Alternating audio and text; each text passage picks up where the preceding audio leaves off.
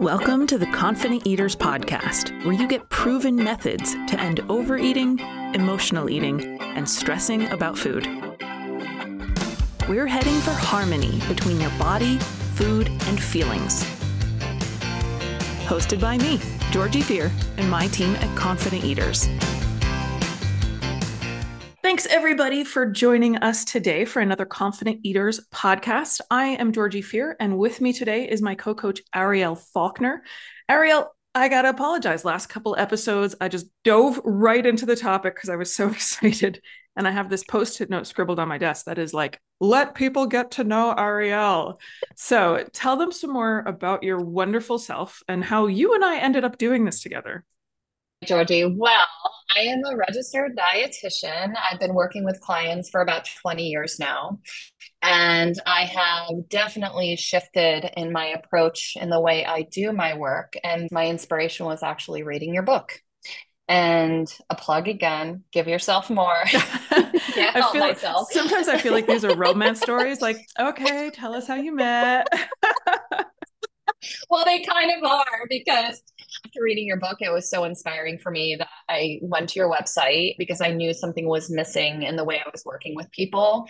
Even if they were getting results, I still wasn't feeling like fulfilled in what I was providing. And I knew it was because the missing piece was working on the emotional component and the relationship with food, not just, you know, the outcome or the process or trying to figure out for my clients what's going to work for them um, because you know the truth is we can't figure out for people what's going to work for them. We can be there as their guide and we can support them but we all have the answers within and what's going to work for us. And so i really work with women and the relationship with food and i do work with men as well not just women but i would say the majority of my clients are women and really shifting that relationship with food which ultimately gets them to the point where they are living in a body they love without white knuckling it without struggling. And so that's that's the ultimate goal. So that's that's who i am.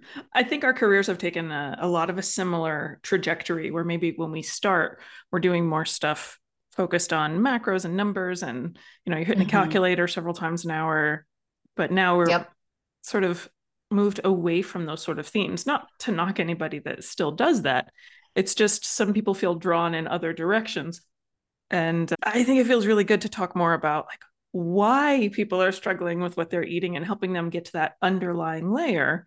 So instead of talking with people about what they want to change, we help clarify why they're doing other stuff. And that does inevitably help them change a lot more successfully. But thank you for introducing yourself. Where do you live? I live in Sarasota, Florida. Enjoying the warmth. So, no, I'm not. No, it's too hot right now and of course, I'm up here in Canada and I'm like, oh my God, it's 80 degrees Fahrenheit. I can't take it. That's hilarious. Yeah, I think it was, you know, normal 95 and humid here today. And it's pretty oppressive right now. It's not, it's not fun. I'm not a hot, hot weather person. Dang. Don't ask me why I live here. That's another story for another time.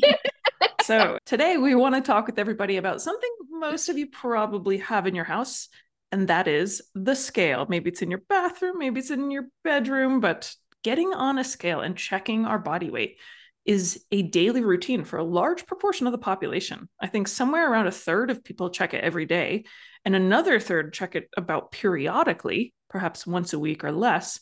And then there's also a sizable chunk of people who are like, heck no, I don't want to get on that thing. And maybe they only find out their weight once a year, or twice a year at the doctor. And I've also had a number of people who say that they don't want to know their weight. So they request to not face the number or have it said to them when they go to the doctor. So much emotion can get involved in the simple act of assessing our gravitational pull. What is your relationship with scale and body weight, Ariel? Is it where it was five, ten years ago, or is this also a sort of thing that changed over time? This is definitely something that's changed over time. But I will say clients are often shocked when I say I don't own a scale and I don't weigh myself. And I thought that I wanted to go down the route of trying to break this scale anxiety. And this was probably about a year ago, but I never did. I never did have the courage, which was a blessing in disguise. The only reason I know my weight, I'm, I'm in that third category.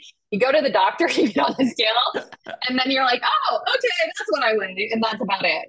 But the reason I don't own a scale is because when I was in elementary school, I can't believe they did this to us, but I grew up in a really small town in Pennsylvania and they would line us all up in the, you know, the PE area and they would weigh us in front of everyone and they would announce loudly our weight. And so everybody heard it. And I was heavy. Like I was. I can't even than... imagine a purpose behind that. Like, okay, I, so if I, somebody has to say it to someone else who's like writing it on their clipboard, fine. Like, okay, but like, like going out of your way to announce it, what could possibly be the benefit? It's like a, like prize fighters, like you're getting into the ring, like, and at 87 pounds, we've got second grader.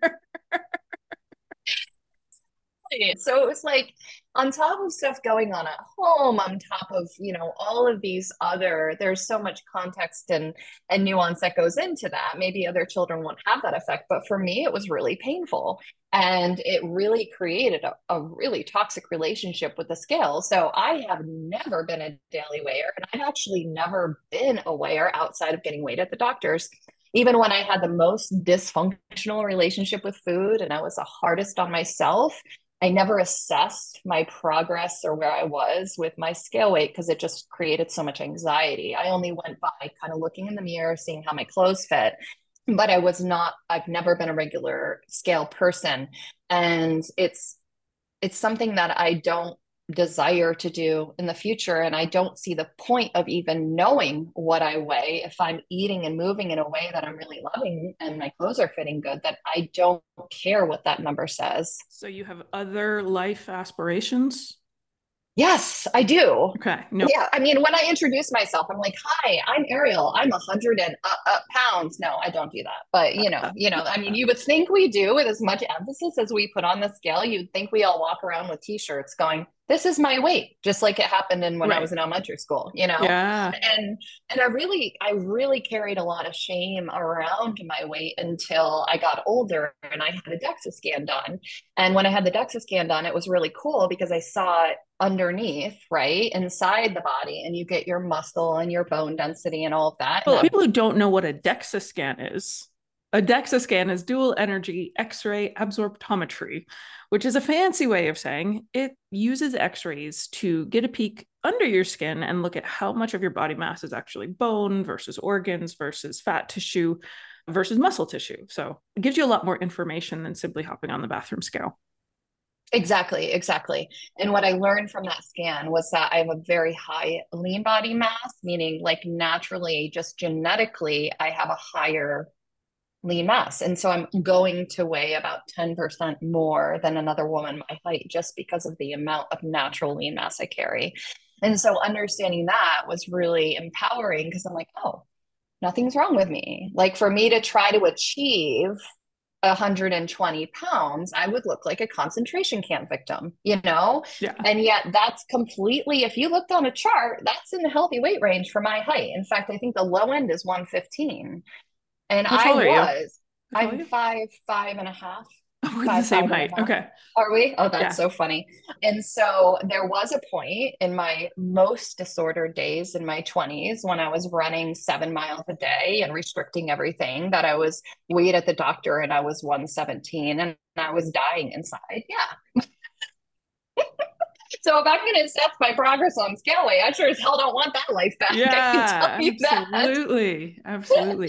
but that's what happens when we live and die by the scale. You know, maybe we mm-hmm. hit air quotes PRs in terms of getting our body weight low, but rarely would anyone look back at their life history and be like, "Those were the happiest days of my life." Like I never hear that, right?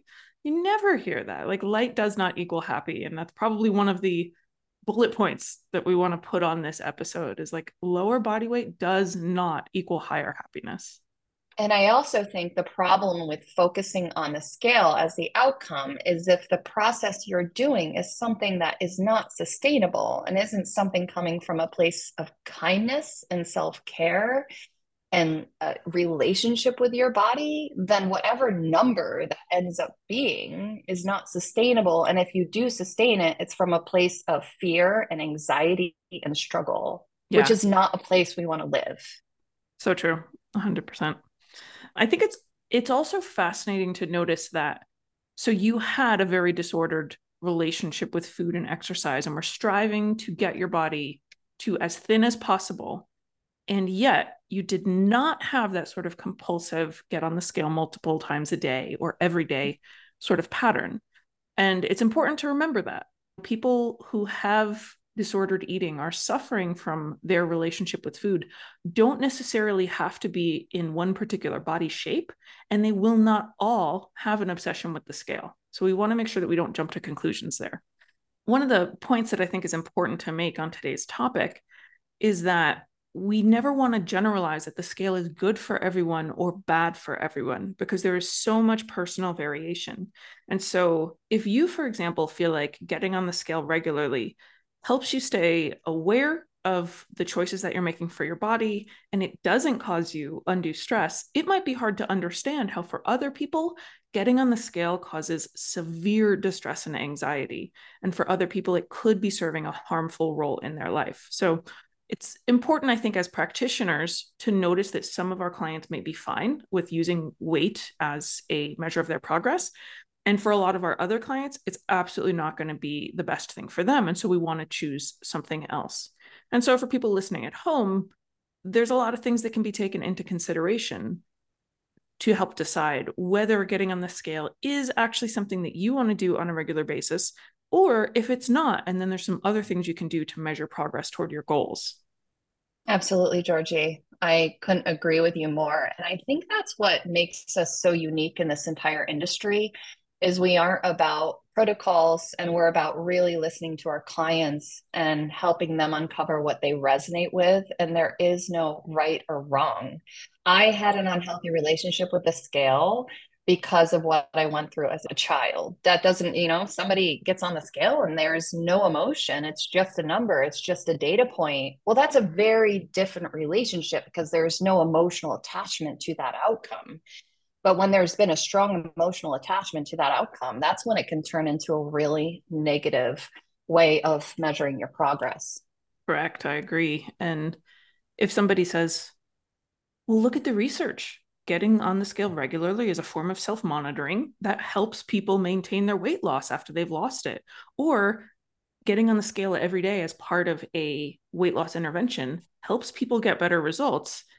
It, it makes me cringe a little bit because I'm thinking you may not be looking at the exact right population that you want to be comparing yourself to. And many times those studies exclude anybody that's had a history of eating disorder. So it may not be the right population to look at for you. And I think to that note as well, when they're looking at those research studies, to me, success is not when you are white knuckling your process and keeping yourself controlled by a daily weigh in a lot of people who have lost a lot of weight and done diet programs and the people they do research on yeah they may have achieved their goal those successful losers but their way their only way of maintaining that because it wasn't an internal locus of control it was external is to get on the scale. I personally think it's because they don't trust themselves and they don't trust they can intuitively manage their weight. They need something outside of themselves in order to stay on track, so to speak. So, in that respect, it sounds a lot like the way people use calorie counting software. Exactly. Think, you know, I don't know how to, mm-hmm. I don't know if I'm making these decisions correctly. I want mm-hmm. some confirmation. Guilty, guilty to promoting that. I am so sorry. Public service announcement to all former clients that I ever gave calorie amounts to. I am so sorry. But that's what we learned in school, isn't it?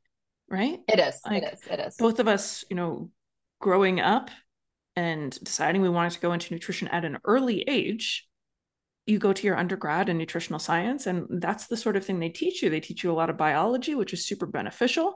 But when it comes to your later years and doing your dietetic internship, you're basically instructed that that is how it's done. Like that is the mm-hmm. recipe for helping people change their body weight is to assess the calorie intake, come up with a target, and then help that person match their intake to that target.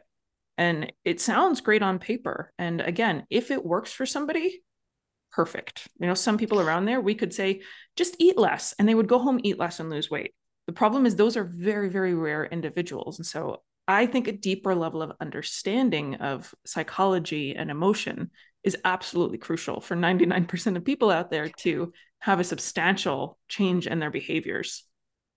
And Georgie, you told me a statistic one time when we were talking. What is the success rate with calorie counting and macro tracking and apps, just in case people are feeling a little learned helplessness or disappointed they couldn't stay on those programs? It's abysmal. It's abysmal. Most people have heard the 95% of dieters regain weight, and that's pretty substantiated between a few different data sets it's above 90%. And then the question is really how long does it take for people to regain their weight? Some studies, mm-hmm. virtually everybody regains it by three years. and the remainder, virtually everybody regains it by five years. But very few people are able to make a significant change and lose at least 5% of their body weight and keep it off for a long period of time. So even if it appears to be successful to use something like a calorie tracker app or trying to hit a calorie total, too often people say it was successful, but then I screwed up and gained the weight back. And it's like, mm-hmm. no, no, no, it wasn't successful because you shouldn't have to breathe properly to have it, you know, come in. If natural living is, if those results aren't lasting, it simply wasn't a permanent change. Mm-hmm. For many people, mm-hmm. weight loss through calorie counting apps is something like a temporary tattoo or a mm-hmm. semi-permanent hair color it sort of washes out relatively quickly and i will i will throw in one caveat there because one thing i have seen is a few of my clients who have wanted to go that route I make sure to do the emotional piece, the habit, the behavior piece, the education, so that we can transition away from it. But it's never going to be the tool or even the tool that I would initiate using. And then in regards to the success rate, and I saw this over and over again, you know, 95 percent of people are not going to log consistently. They're not going to count yeah. macros. They're not going to micromanage everything they put in their mouth because they have they have life to live. They have other things to do. Hopefully. And it really can yeah, hopefully. and it really can steal the joy away from eating. And if it isn't taking energy and they are not micromanaging, then they're most likely eating the same thing every day because it's safe and it's portioned and they know what's in it.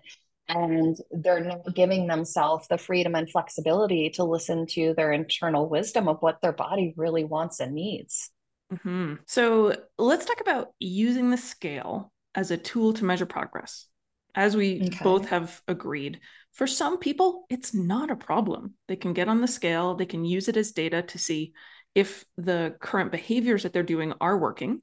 So, for example, many of my clients get on the scale about once a week. And I tell people try not to get on it every day. I'd prefer once a week or less frequently. But it is valuable numbers because we can use it to say, okay, so if Janie's plan has been to include dessert four times a week. And so she's executing that four times a week and she's logging that. So we know it's not three or eight. Then we can look at her weight changes over a number of weeks and say, okay, so how is her body responding to this behavior of saying yes to dessert four times a week and saying no the rest of the time? For many people, that is a really helpful triangulation for finding out chiefly how many treats we can include or how much a change in exercise program may impact somebody's body weight. So, in some senses, it can be helpful. However, I find even in clients that we do want to use the scale with, or that we are okay with using the scale with, there's other parameters that we absolutely want to take into account. Sort of like you wouldn't want to have a single outcome goal for too many projects in life. Most of us don't just want to be lighter, we also want to be healthier. We want to have more energy. We want to feel more proud of our appearance. And none of those things are directly going to be the same as weight loss. So I said earlier that one of the oversimplifications that many people run into is thinking that a lower body weight is going to equal more happiness. And that's simply not the case. So, what other measures of progress have you found helpful, Ariel? Oh, yeah. Well, for me, I sleep, you know, Mm, quality sleep, bowel motility, gut health. You know, when people are highly stressed and not eating intuitively, they tend to have more IBS symptoms and issues with their GI, energy levels, overall improvement in mood, how your clothes fit, feeling, right? Yeah, used quite a lot. Absolutely. Feeling better in their clothes, increasing their performance if they go to the gym or they are involved in any kind of activity. There's just so many non-scale victories that we can look at. And when you are working with people and they're really focusing on these other aspects and falling in love with the process, building that self-care, the irony is that's when the scale actually starts to move in the right direction. I see the same. I see for a lot of people, it's an ironic sort of trap that the harder they push single mindedly toward losing pounds, no matter what they have to do, the more Mhm. stubborn those pounds seem to be. And when we ease up and we start focusing on, let me just treat myself with a little more gentleness and let me look at what I feel like doing and being more flexible and free handed in the activities I'm choosing, the meals I'm choosing, then one day they often turn around and they're like, you know, pants got looser. Exactly. And sometimes experience can be really dramatic. I would love to get give like a little client story for a few minutes. Sure, yeah. Yeah, so one of my new clients who started with me has struggled with her weight her whole life. And she came to me at a pretty high weight. And the first, our first session when we met, and she was a little shocked because I didn't give her calories, I didn't give her macros. I asked her to pay attention to her hunger and keep a journal and note when she felt urges or cravings to eat outside of hunger, to have a large glass of water, see what was going on emotionally, practice a pause, and then see if she still wanted to eat. And so that was really, you know, the primary focus of that first week together. And she And came back to me. I was going to say that's not an easy set of things to do either. Like for her, like I can appreciate the challenge that you're giving her there. Oh, yeah. And as you know, Georgie, I followed up with you and said, uh oh, did I do too much? Did I get too much? I was a little concerned because the last thing you want a client to feel is like they failed. And she came back and she was just glowing. She dropped 10 pounds that week. Holy 10 pounds, moly. one week. Never logged a calorie. And the best part about it was she was like, first of all, she said, I can't believe how good potatoes are. She was cutting starches because she was afraid they were going to make her gain weight. And I had her Huh. incorporate quality starches in each of her meals. She couldn't believe how good she felt. And that also helped appease her cravings. But we just talked about other things. She's she's decided she's going to and you know get into some new hobbies and activities she hasn't been doing because she's been distracted with food and struggling with her weight. And yeah, that is hard. And that's what I think is so interesting when you look at people will go on, you know, 1200 calorie diets and it in some ways it's actually easier to do that than it is to stop and start to go, okay, am I eating when I'm hungry? Mhm. And I stopping when I'm satisfied?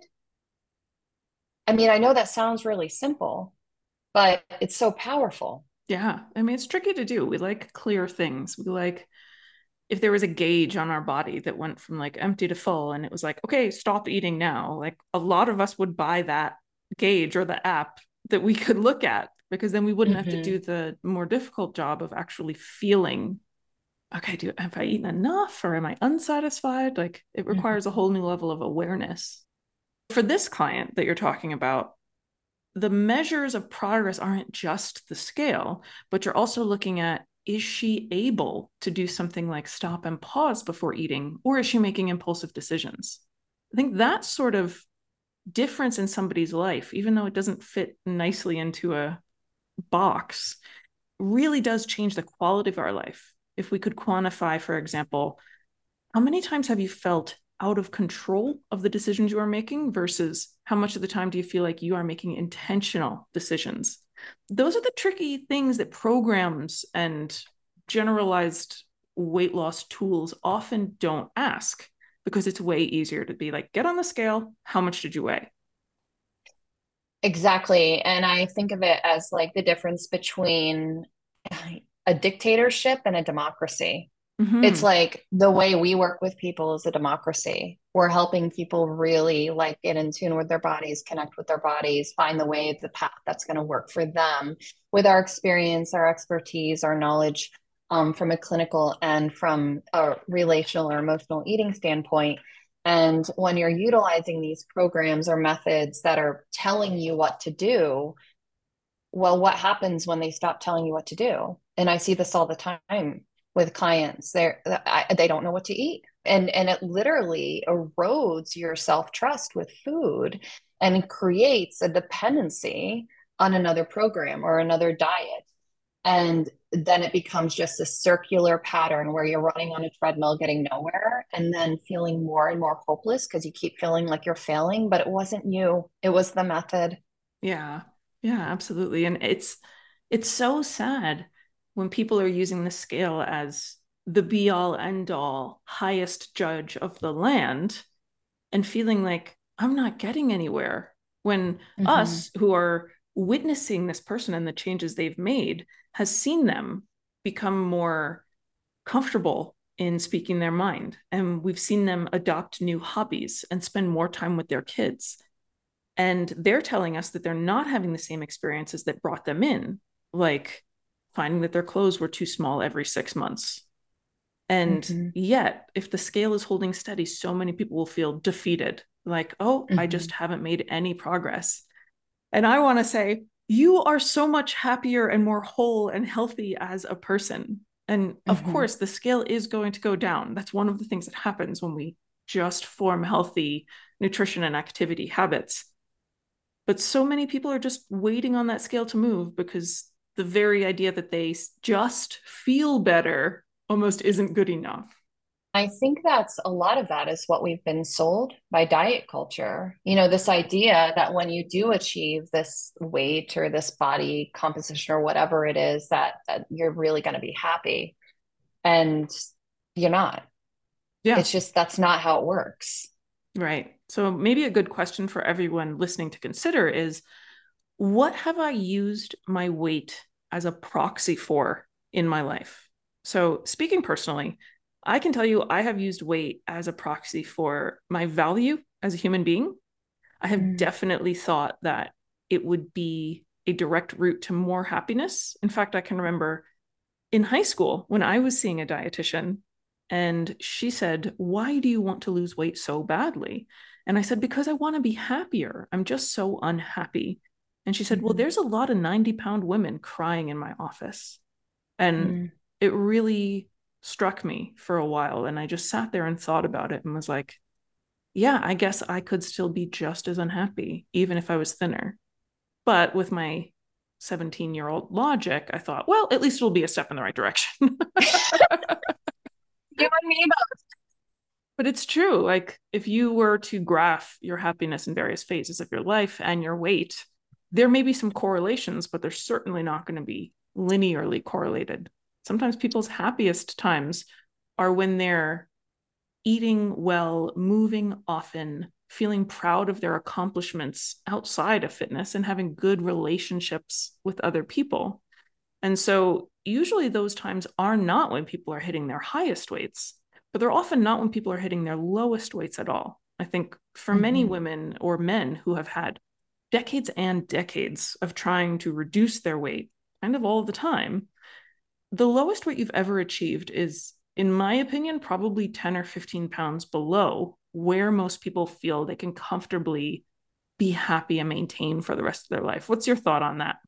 I completely agree with you. And that's right in alignment with my experience. I mean, like I said earlier, I was 10 to 15 pounds lighter when I was at my lowest weight, but I was also at my most disordered, not only like with my body image, but in all aspects of my health it was a really awful time when I think back. And now it's like, I can't believe I did that to myself, or I thought that that was going to make me happy. Like, I don't know what we have this obsession with like thinking that making getting ourselves smaller and smaller and smaller is going to bring us this joy or this fulfillment. And it's it's the opposite. It's when we start to actually change our relationship with ourselves to one of kindness and self-care.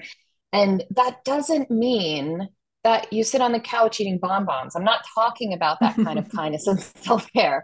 I'm talking about stopping with the war with yourself and starting to listen and tune in to your natural hunger, your natural satiety, because our body does have an intuitive wisdom.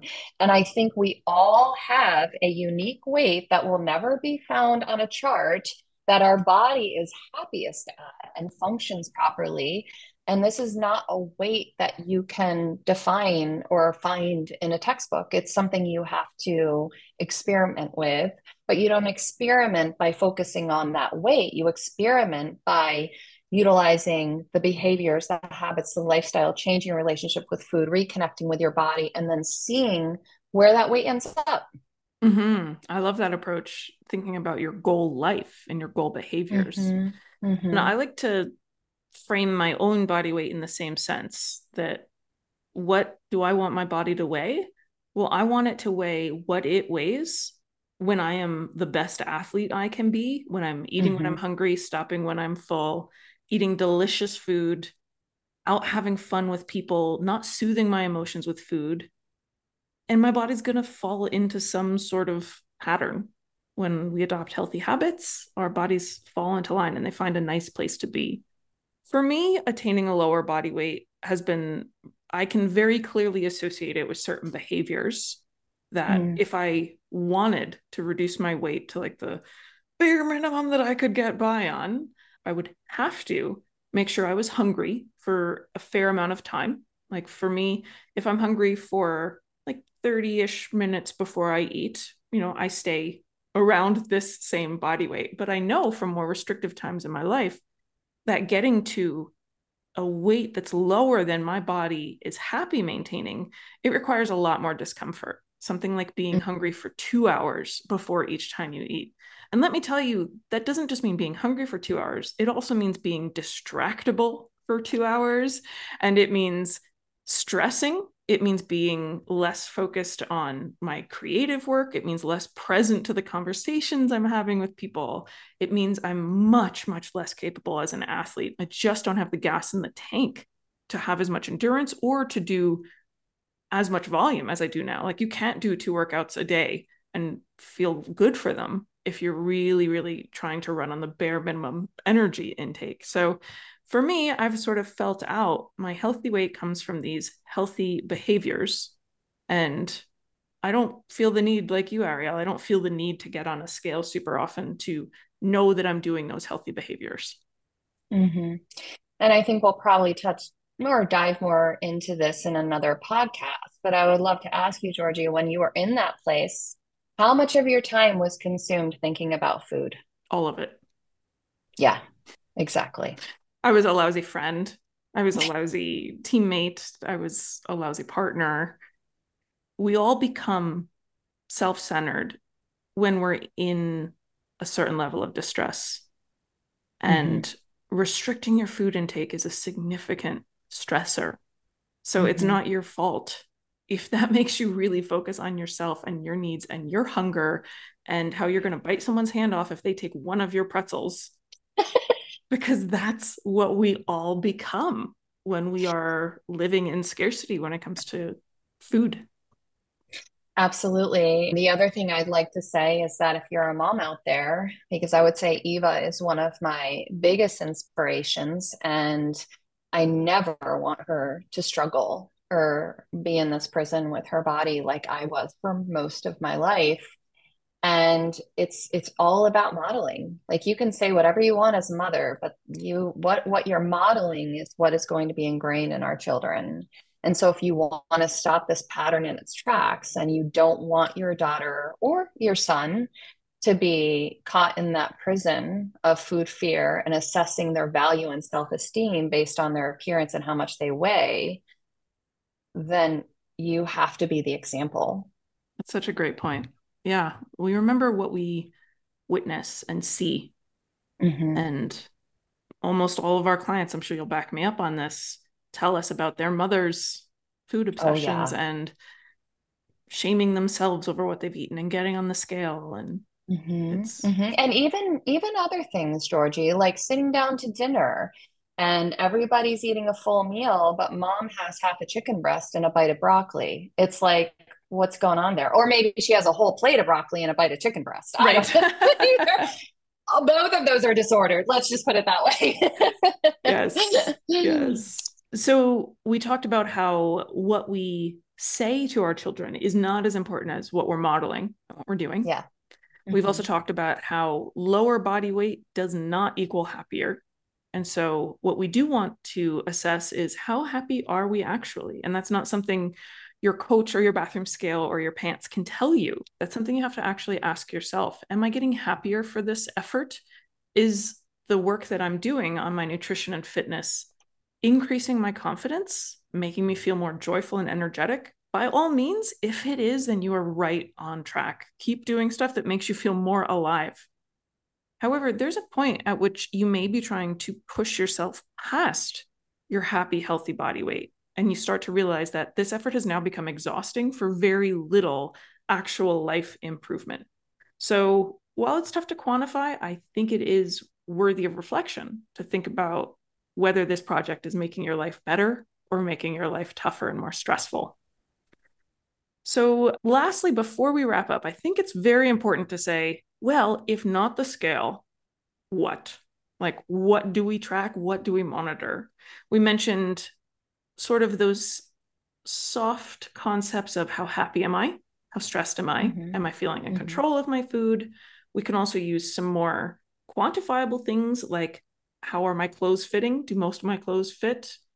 We can also use, as you mentioned, athletic ability. Maybe you're able to run 5K faster than you were the year before, or you're able to bench press dumbbells that were heavier than they were before. Anything else come to mind, Ariel, when it comes to what can we replace the scale with if somebody's like, you know, this thing is really not making me happy? I think we can replace it with our yearly checkup when we see our numbers improve right? When we get our labs done and we see all our numbers improving due to our healthy habits. Right. Like blood glucose, cholesterol, all of those things can really be indicators of whether our life is going to be impacted by chronic disease, which I think would be much more of a downer than having to buy a larger size pair of pants. yeah, yeah, absolutely. And I also think just like the joy of eating and the joy of movement that gets lost in diet culture. And I do believe that one of the reasons so few people take the steps to get healthier is because they're focusing on the wrong thing. And the act of losing weight and getting fit has been marketed as painful, a struggle. Again, it's more of a dictatorship, it's not working with your body. And what our message is and what we're teaching is that it's actually the complete opposite. When you release the resistance and you step into that relationship with yourself and you eat in a way that's intuitive and the way that your body is communicating to you, and when you're moving in a way that you love and understand that this doesn't mean you have to go to a gym. There's lots of ways to move our bodies. I mean, I have a client who loves to dance to salsa because she's from Colombia Mm-hmm. And that's been her experience as her exercise and her movement. And I think that unfortunately, I don't know if this is a word, but fitness culture has done the same damage as diet culture, where we have this idea that things have to be so hard. Mm-hmm. And the truth is, is that the process of not only achieving your ideal health or body composition or weight outcome, whatever that be. And exercise and food can be a joyful experience. Amen. And when it's joyful, we aren't in such a hurry, right? Exactly. It's, it's, the unpleasantness that makes us feel an urgent need to get it over with. Like, I want the fastest weight loss because I don't want to be doing it for the rest of my life because it's terrible. But if we're able to take out that strain and stress and anguish and just let it be an unfolding of really a pleasant process, then I find we're all able to extend ourselves much more patience in reaching our goal. Yeah, putting that kind of pressure on ourselves has definitely come from the industry. And I just like to throw in a little analogy for clients who still struggle with the patience. And this is a financial analogy because I think a lot of people can relate to money. If you were bankrupt and you started saving money, would you be a millionaire in a month? No, not unless you have like a tremendous income, but no, I wouldn't. exactly. We understand that building wealth and changing our habits with spending and saving for things that we want it is it is it hard do we have to practice restraint do we have to practice controlling you know impulse etc for the for the longer term um yeah but it does accrue over time and slowly builds imagine if you told yourself i want to be a millionaire one day but i have to do it in six months or i'm just going to give up mm. Right. I mean, that's so daunting because I wouldn't have faith that I could do it. So right from the get-go, I'd be like, I don't know exactly. It's so demotivating. We, it's so demotivating. And that's what this diet culture has done. It's demotivated people because it's put on these constraints and these timelines and these these these programs that just further disconnect you. And what I would say to people is that please lift the pressure. You have the rest of your life to perfect this process in a way that's going to work for you. You don't need to put a timeline on it. You don't need to put that pressure on yourself. And you can change it to where it's a relationship of getting to know yourself instead of trying to control yourself. Well said.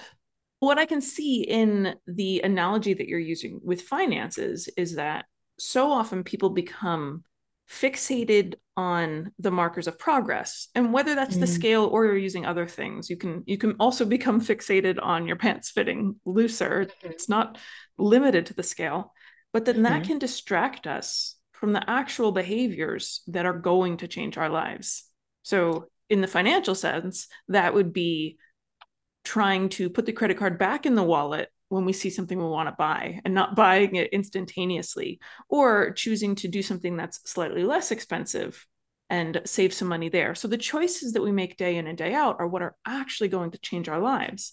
But how many of us, in the weight loss sense of this metaphor, are staring at the bank account every single day, going, when is it going to change? When is it going to change? When is it going to change? And that just mm-hmm. leads to impatience as opposed to focusing on actually succeeding at the behaviors.